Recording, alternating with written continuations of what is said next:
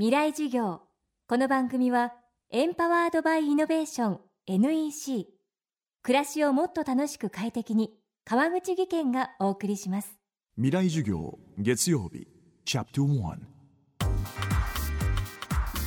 未来授業。月曜から木曜のこの時間ラジオを教壇にして開かれる未来のための公開授業です。今週の講師は東京医科大学渡航者医療センター教授の浜田敦夫さんです。最近私たちの周りでは様々な感染症が問題になっています。昨年から今にかけて警戒が続く新型インフルエンザや風疹も感染によって起こりますし1980年代のエイズや2003年の SARS という病気の存在が知られた際日常生活だけでなく政治や経済の分野にも大きな影響を与えました。今もなお世界の死因の4分の1を占める感染症とは一体どんなものなのか。人類と感染症の戦いの歴史を紐解き感染症との向き合い方について探っていきます。未来事業1時間目。テーマは感染症とは何か。感染症というのはですね病原体があの、まあ、体内に侵入して起こる病気なんですね。でこれ病原体と一口に言いましてもいろんな種類があるんですけど、えー、まず大きくですね生物と無生物という形で分けることができるんです。無生物の病原体って何かこれはあのウイルスですねこれがまあ代表的なものなんですけどウイルスって遺伝子しかない、まあ、無生物の病原体というふうに考えることができます。それから生物という面では大きく2つに分かれます。えー、植物性のものとそれから動物性のものなんですけど植物性の病原体というのが、まあ、細菌ですよね、えー、コレラ菌であるとか大腸菌。こういったものは植物性の病原体。それから動物性の病原体。これは何があるか、えー、マラリアであるとか。それからセキリアメーバー。こういったものが動物性の病原体ということになりますね。あの病原体の大きさというのを比べた場合に一番ちっちゃいのは何といってもウイルスなんですね。これはまあ遺伝子ということですからものすごくちっちゃいです、えーまあ、1マイクロンもない。非常にちっちゃいもの。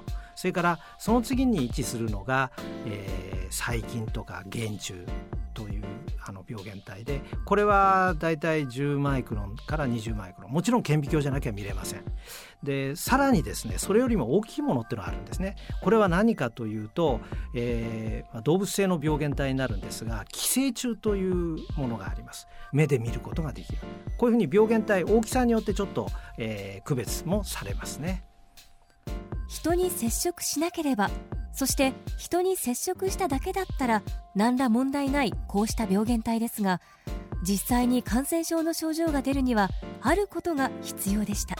まあ、病原体があの体の中に入ると言いましてもねまず体にくっつくと付着するということが起きます、えー、これは症状とかもちろん出ませんし体の中にはまだ侵入してないんですけど、えー、何らかの原因でこの体の表面のバリアが、えー、壊れてしまうとかですねもちろんあの皮膚だけじゃなくて粘膜ということもございますけどそういうところから病原体が体の中に侵入してくるんですね。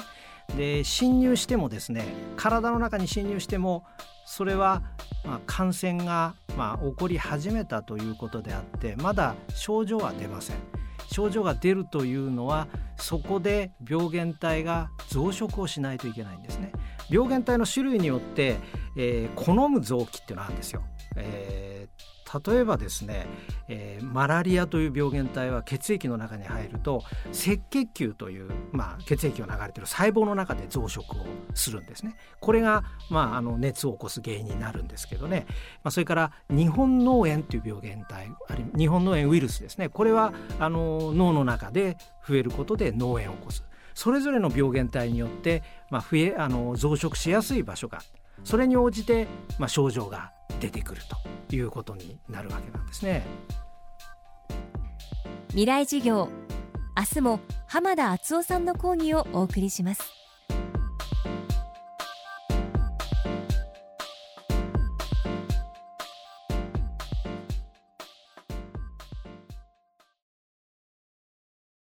仕事のフットワークまで軽くする圧倒的な軽さを。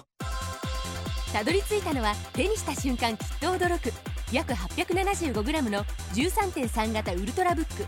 バーサプロウルトラライトタイプ VG 劇的な軽さをあなたに。もっと自由な働き方へ。NEC 川口技研。こんにちは。新井萌です。地球にも人にも優しい OK 網戸で気持ちのいい夏を送りましょう。萌えは網戸でエコライフ。